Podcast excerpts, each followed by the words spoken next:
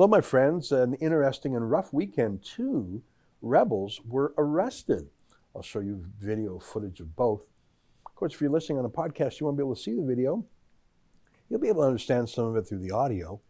But this is a perfect example of why I'd like to encourage you to become a subscriber to Rebel News Plus. That's the video version of these podcasts. It's eight bucks a month.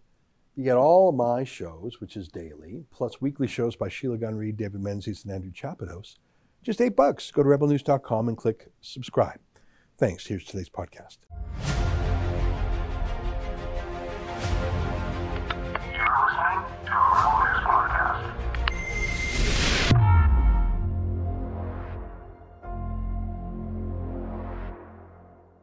Tonight, David Menzies is arrested again, this time at the request of the Conservative Party.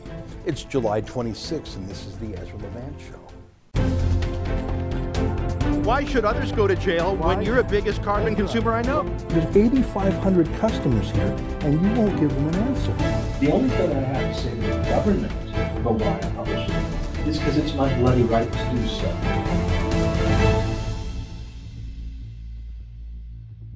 I'm getting a bit sick of our reporters being arrested.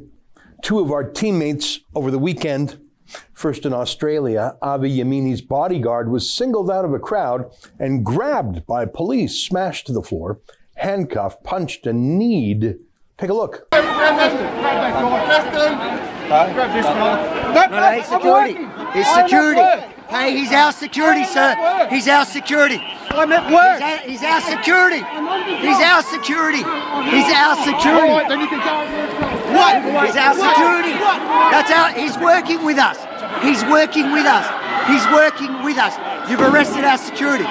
You've arrested our security. Daniel on the ground, who is here as our licensed security guard, who came here licensed, working.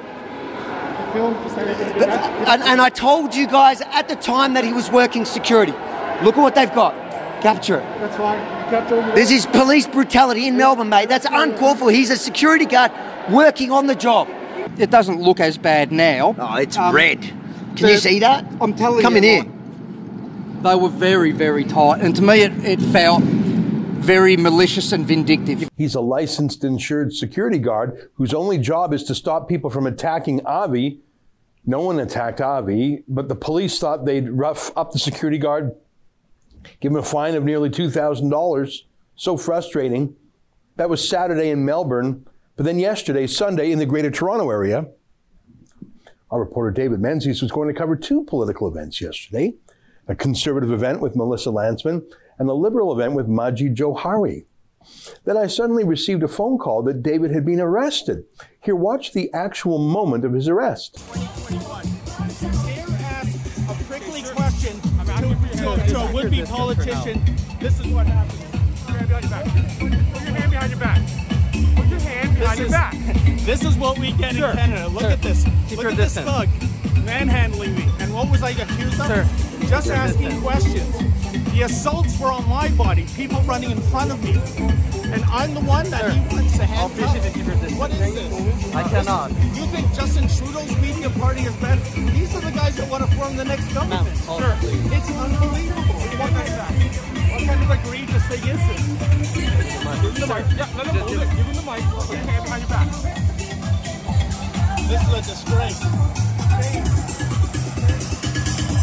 You know, he asked a lot of questions of that cop, and just for asking those questions, the cop charged him additionally with resisting arrest. I'm serious because he was talking and asking questions of the cop, disputing the claim against him. He was charged with resisting arrest. Obviously, that's not going to fly. But watch that video one more time, that same arrest video, and look at what happens to David's notebook when he gets arrested. To help you, we'll put a bright circle around it. That woman is one of Erin O'Toole's campaign organizers. They're the ones who called the cops. When the cops arrested David, they grabbed his notebook and rifled through it and took pictures of every page. This is freedom of speech in Canada in 2021. If you dare ask a prickly question to, to, to a would-be politician, this is what happens. Put your hand behind your back. You get? You Put your hand behind your back. This is this is what we get in Canada. Look at this. Look at this thug manhandling me. And what was I accused of? Just asking questions. The assaults were on my body, people running in front of me. And I'm the one that he wants to handcuff? What is this? This is, you think Justin Trudeau's media party is bad? These are the guys that want to form the next government. It's unbelievable. What kind of, what kind of egregious thing is it? Hey. The mic. Yeah, let him. give him The mic. Put your hand behind your back. This is a disgrace. That's incredible to me. That's like someone putting down their purse and you know who put down the purse and you saw it and you know whose it is and they're right there, but they're behind you or you're behind them. So because they're tied up for a moment, you grab the purse and rifle through the purse and take photos of anything in the purse. Sorry, that's not legal. I think that might be theft. It's probably a privacy violation too. And I think you could say it's actually obstructing a police investigation. That and all other personal items on David were in the custody of police during the arrest. By the way, I think the O'Toole campaign still has David's notebook. I know they're calling up other journalists around town and telling them what's in David's notebook because one of the journalists who received such a call told me that. David was pushed and jostled. He was splashed with what I think was water, but I don't know. And all because he asked some prickly questions. It wasn't a particularly important event to cover. Like I say, David was planning to pop by there just for a bit eh, before going to a liberal event, but they called the cops on him saying he assaulted people. Hey boss, how you doing? Good, how are you? Good. I'm looking for my employee. I understand he was arrested, David Menzies. Uh, he's probably with the cruiser over there. Are you filming me? Yeah. Oh, okay. Cheers. I'm Ezra. Nice to meet you. Ezra. Levant. Oh, I heard the name before. I don't Well, you know what? I, I just come to free my guy. Do you know how, how that came to be? Do you know what happened? Uh, what I can tell you is that uh, there was an incident during the organized event that uh, led to multiple calls of uh, him causing a disturbance as well as uh, physically, you know, causing uh, assault. Oh my God. Yeah. Well, So well, I look forward to seeing uh, seeing the facts. Thanks for your time. Yeah, no problem. Cheers. Yeah, no, he didn't, and he didn't swear at them either, even though police charged him with that. The O'Toole campaign, Melissa Lantsman, the local candidate, they lied to the police to get the charges. That's a Trudeau level move. Video footage of David's arrest went viral on Twitter. And so 10 hours later, that O'Toole candidate, Melissa Lantsman, put out a damage control memo. She said she wasn't the one who called police, but she said she'll cooperate with any investigation. I presume that would be our demand that the people uh, who threw things at David and splashed water on him or whatever, that they're charged. The woman who rifled through David's notebook. But Lantsman went on the offensive in her late night memo to switch the subject. This wasn't about David being arrested or David's notebook or David having water thrown at him. It was actually all about David being very homophobic because you see, Melissa Lantsman is gay. You can see Lantsman says David was bigoted, and that's why everything went sideways yesterday. She doesn't quite say that's why they called the police on him, but I assume that's why. And we know Lantsman's gay because she won't stop talking about it. It's her central political identity. It's actually not that special in the year 2021. There are openly gay politicians at every level of politics. Being a gay politician a generation ago was probably pretty hard. Svend Robinson, if you remember him, was the first MP to come out as gay back in 1988.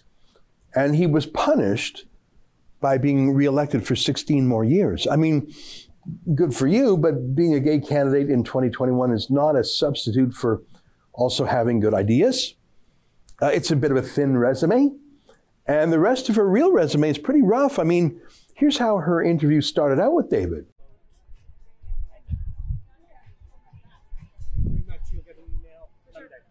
So, Melissa, I got to ask you, how can you run to represent the riding of Thornhill when you were somewhat responsible for so many businesses going under and so many people losing their jobs as a paid lobbyist for Walmart? You made sure your client stayed open at the expense of other businesses, and now you're running for the people. How do you square that? Well, I've actually been quite clear on uh, on that. Uh, we uh, the mandate for uh, for Walmart was entirely on vaccines, and that's all available information, and you can seek that information. What do you mean the mandate for Walmart was vaccines? Our, that was our mandate. I didn't speak about it at the time because they were still in active climate, but uh, we we uh, we allowed Walmart to get into the vaccine pipeline. Melissa, you were in the war room of Doug Ford in 2018 phrases like Ontario open for business and for the people. And then you were instrumental in shutting down businesses, putting them out of business, putting people out of a job so that this multi billion dollar corporation based in the US could remain open, not only selling essentials, but non essentials. Why could Walmart sell flowers, but Jane's Flowers couldn't sell flowers? I'm, I'm sure that's a question for uh, for the Ontario government on why they made that decision. But again, I told you our mandate was uh, uh, was on uh, vaccine procurement. Thanks very much. How much How much did you get paid by Walmart, by the way, Melissa? Is it five, six, or seven figures? Yeah, that that wasn't good. Uh, Lantsman made her sexuality central to her campaign and just as much so did Erin O'Toole. He wanted her to be a living, breathing rebuttal to the claim from the CBC and the media party that the conservatives are anti gay. Again and again, the Conservative Party said Lantsman is proof that they're all past that. So David asked a simple question Did you win on merit or on the basis of your sexual orientation? I mean, I think that would be a rude question any, to any other candidate who didn't talk about their sexuality all the time. But for Lantsman, it's like she's a vegan or on a gluten free diet. It's all she talks about. So here's David's question about that. Were you chosen based on merit or based on sexual orientation? I think the nomination is David. over and we won the yeah. nomination. No objection by Lantsman at the time. Pretty tough to write glowing op eds about yourself being gay, but then be mad when someone asks you about being gay. David put the question to her uh, in similar phrasing a couple more times.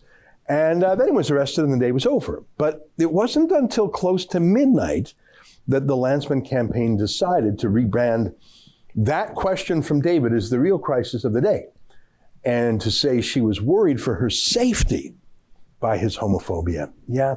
No, I don't think so. I think it, that's just the standard playbook of the identity politics left. If you have a Black Lives Matter candidate, anyone who criticizes them is a racist. If you have a feminist candidate, anyone who criticizes them is a sexist. That's Catherine McKenna's fallback. When people criticize her, it must be sexism. And for Lantsman, questions about Walmart or questions about how she won the nomination, questions about if she's just simply an LGBT mascot, that's all called homophobia. And maybe if she shouts it enough, it'll drown out the concerns about arresting a reporter, assaulting him, and rifling through his notebook. We've set up a page at savemenzies.com to crowdfund to fight the charges and to help us go on the offensive to make sure the lady who threw the liquid on David is investigated by police and to get that clipboard notebook thief.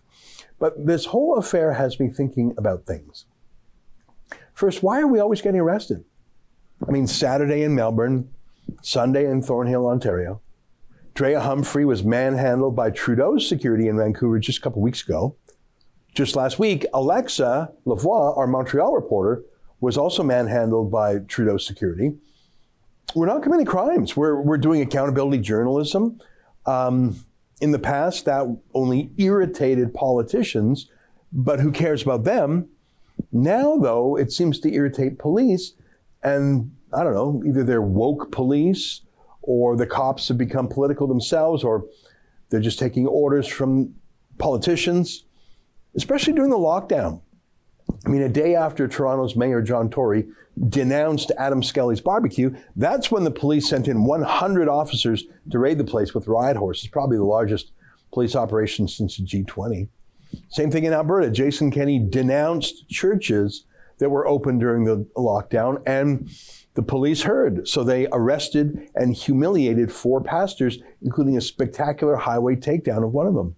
I think police are more aggressive than ever. Politicians are living out their authoritarian fantasies. And the courts are submissive, all in the name of a pandemic. And at the same time, most of the rest of the media are bought off. They're happy to cash their bailout checks from Trudeau in return for going easy on authoritarianism. So I'm worried, especially if the Liberals are reelected with their plans for censorship. I'm worried more of our people will be arrested. Bill C 10, Bill C 36. But I'm not just worried if the Liberals win. Here's a tweet from Erin O'Toole a couple days ago talking about how they're the only party opposing censorship. But I'm not sure if that's really true. I mean, forget about the arrest yesterday. Look at this video clip from the House of Commons from Erin O'Toole's heritage critic, the one who's supposed to fight against censorship. Listen to his speech. But on, on le voit pas dans But we don't see it in the bill. There's nothing in this bill that allows for the regulation of social media or platforms like YouTube. And it's clear we we would have liked to have seen this in the bill. The minister even says we have to find a way of uh, uh, preventing hate speech, uh, conspiracy uh, theories, and uh, fake news that's uh, shared. But right now in the bill, unfortunately, we won't even be able to amend it in that aspect, and because it's simply absent from the bill. Yeah, he's saying he wants to crack down on misinformation and hate speech and all the other political crimes that the liberals want to ban too. I'm worried, but we're going to continue our work. I don't want our people arrested. We'll make sure we're careful and we'll stay within the law carefully. We have lawyers brief our reporters on legal matters all the time. We'll keep doing that. But we're going to cover politicians of every stripe in the upcoming campaign. Trudeau's Liberals, O'Toole's Liberal Conservatives, Singh's NDP, whoever owns the Green Party at this given moment, etc. We're just going to do it.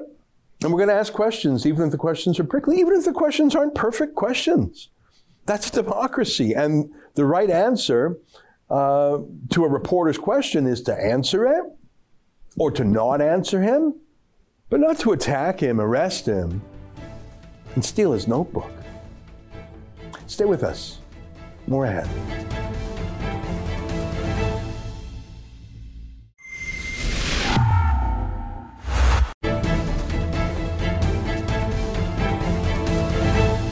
Look at what they've got.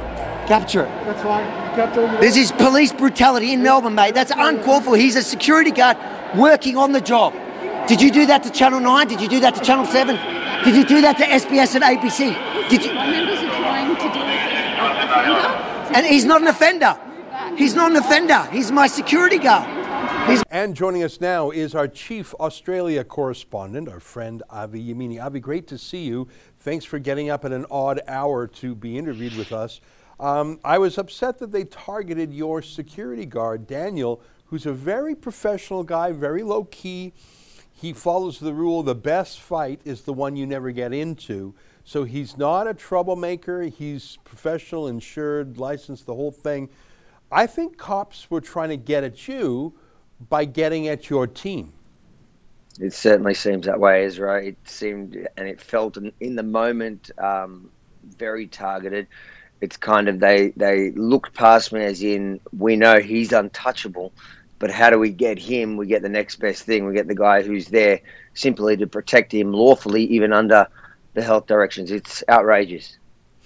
You, you say um, the police might call you untouchable. Of course, no one's untouchable, but you are so compliant with the law. You know the law. In many cases, you know better than the cops. Like, for example, you know there's a specific exemption on masks for journalists who were talking into the camera. Now, that makes sense. Obviously, you can't really be a TV journalist as your mouth is covered. Some of these cops don't know that. You've schooled them before. You're very compliant. You're following the rules. And if the cops come at you, we've got several lawsuits against the cops for false arrest. So I think that's what you mean by they can't. Touch you, a 'cause hundred you're- That- that- you- go ahead. Uh, they know that they know that I follow the law, uh, the, uh, the the rules by the letter of the law, and that, uh, like you say, I seem to be more versed than them.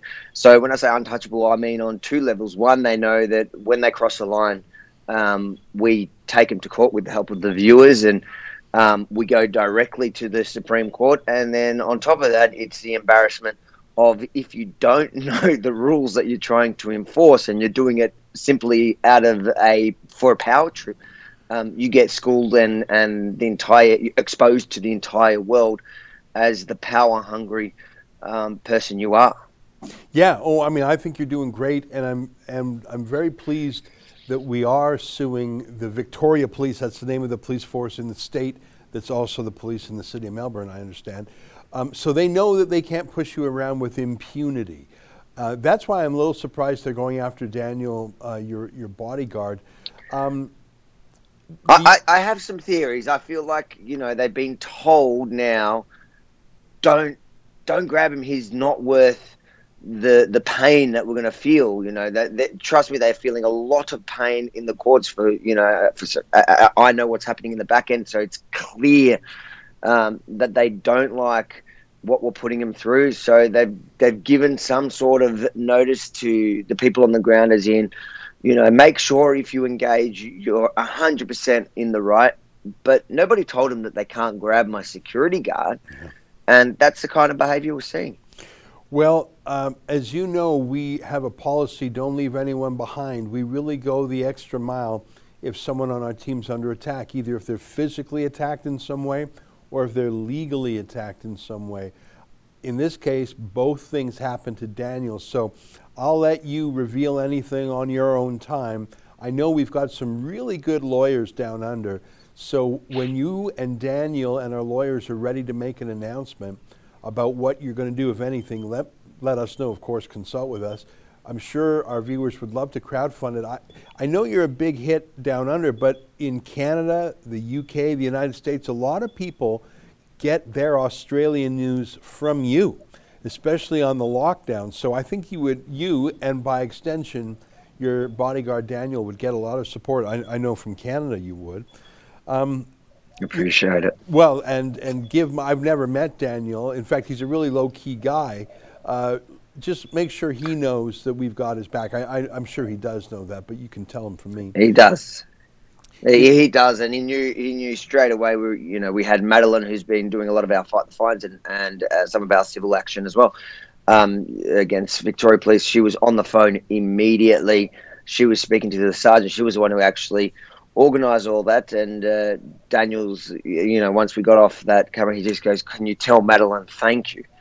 Because he he felt that he was he wasn't alone inside. They didn't let me talk to him. They didn't let me uh, even engage with the police that were the, the arresting officers or whatever. But it was the lawyer could, and he felt that um, level of comfort because they came into him and they said, uh, "Is Madeline Smith your lawyer?" And he said, "Yes, she's my lawyer."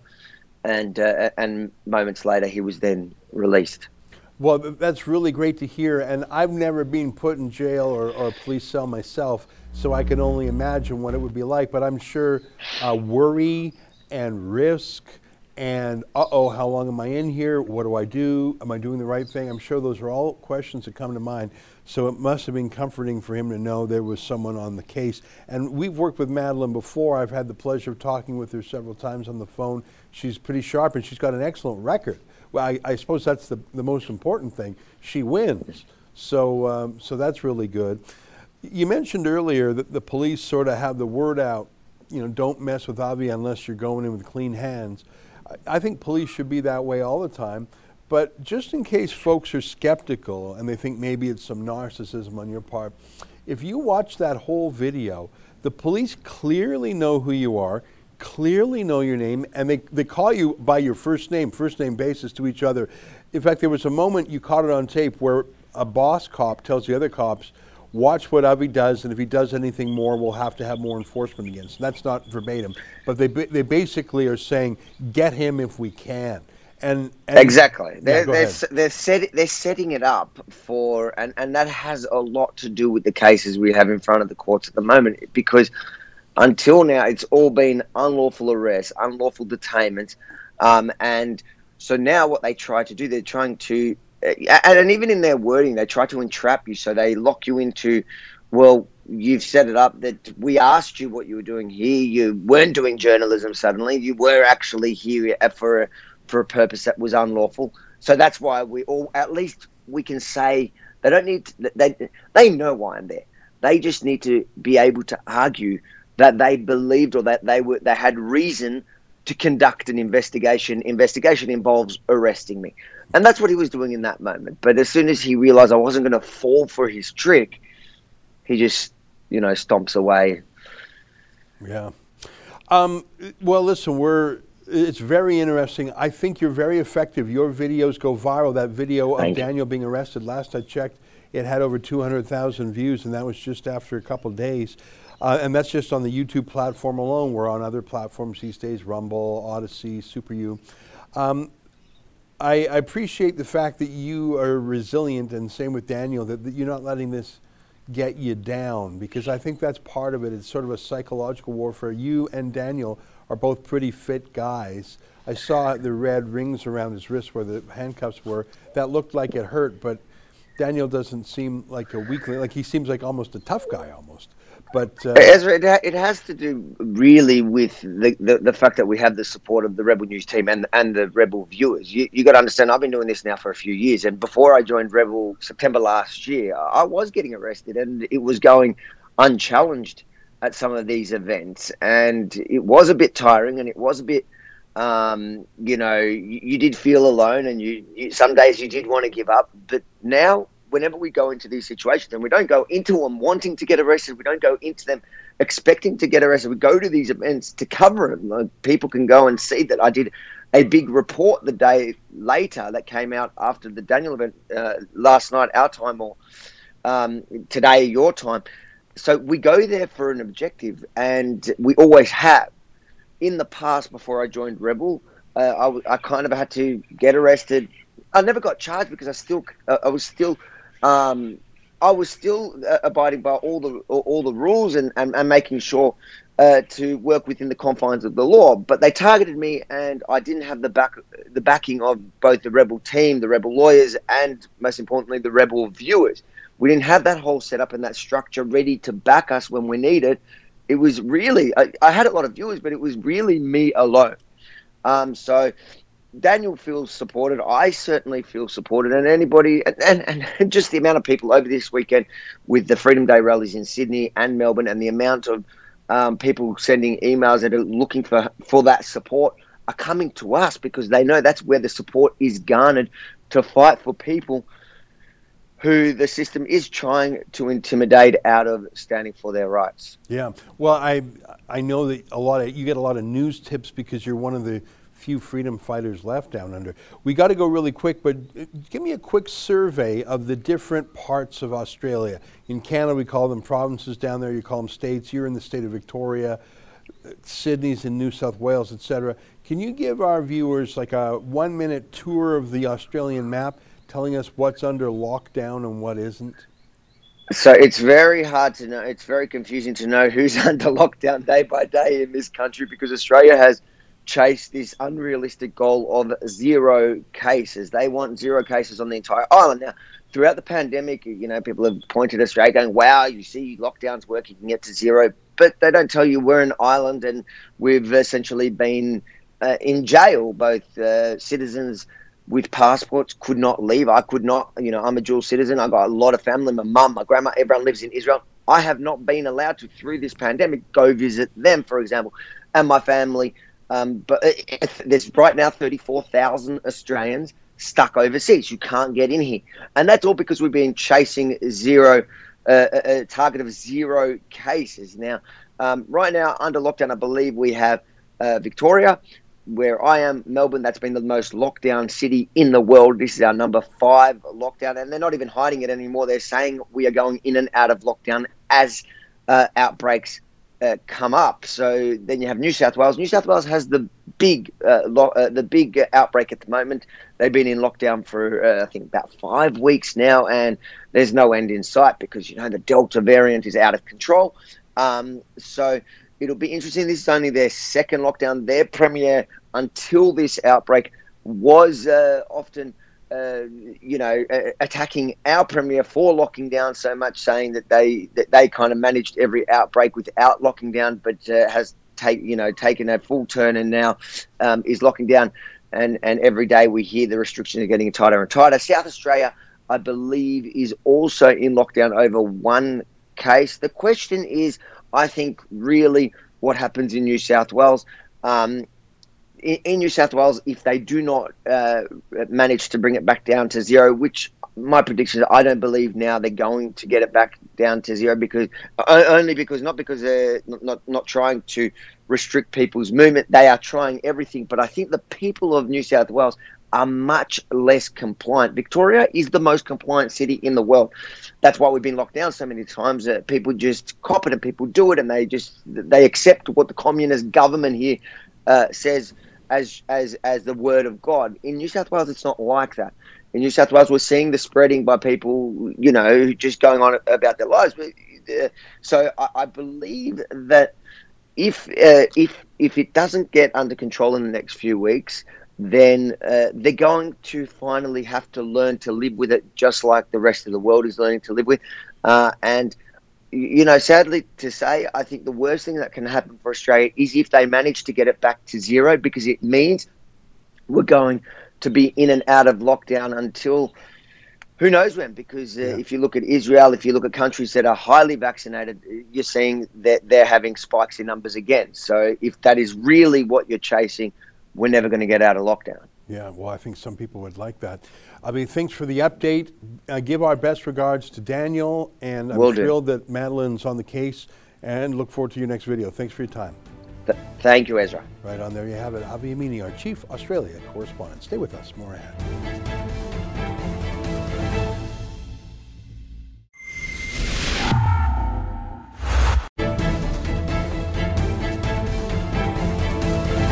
You know, I like to fight. It's one of the characteristics of Rebel News. Our very first motto was actually fearless. Our motto now is telling the other side of the story, but we like to think we're fearless still. Um, we brief our people on the law all the time, whether it's the law of defamation or the law of trespass. We really like to be legally compliant. Um, so it, it, bothers me that we're getting arrested, and I'm not sure if it's our conduct or if it's that police are getting more trigger happy, and the law itself is getting more censorious, as is popular culture. But what's the worst part of it is that the Conservative Party is now fully aligned with Trudeau in terms of cracking down on rebel news. I don't know if I should say fully. I hung out with a few Conservative MPs lately who say they're not pleased with the direction, but yesterday's actions by Melissa Lantsman and her campaign certainly caused me concern. I want us to be careful. I want us to be well behaved in terms of the law. But I don't want to bend the knees to politicians who don't want us asking prickly questions. Melissa Lantsman has tried to brand David Menzies as a homophobe. He certainly is not. Asking questions about sexuality would, I think, generally be off limits, except for the fact that Melissa Lantsman's whole campaign and her whole positioning in the party is the LGBT mascot. And I think questions about it are legitimate. I think she just wants to drown out the larger crisis which is that the Conservative Party really doesn't believe in free speech anymore. And whether your name is Jim Karahalios or Derek Sloan or even Pierre Poilievre, who was demoted for being too much of a tall poppy, I don't think it's just Rebel News that's bearing the brunt of it. We're the canary in the coal mine. We're the ones who are usually censored first because we're the toughest. But if Rebel News is censored today, you can bet you'll be censored tomorrow. That's our report for today. Until tomorrow. On behalf of all of us here at Rebel World Headquarters, to you at home, good night, and keep fighting for freedom.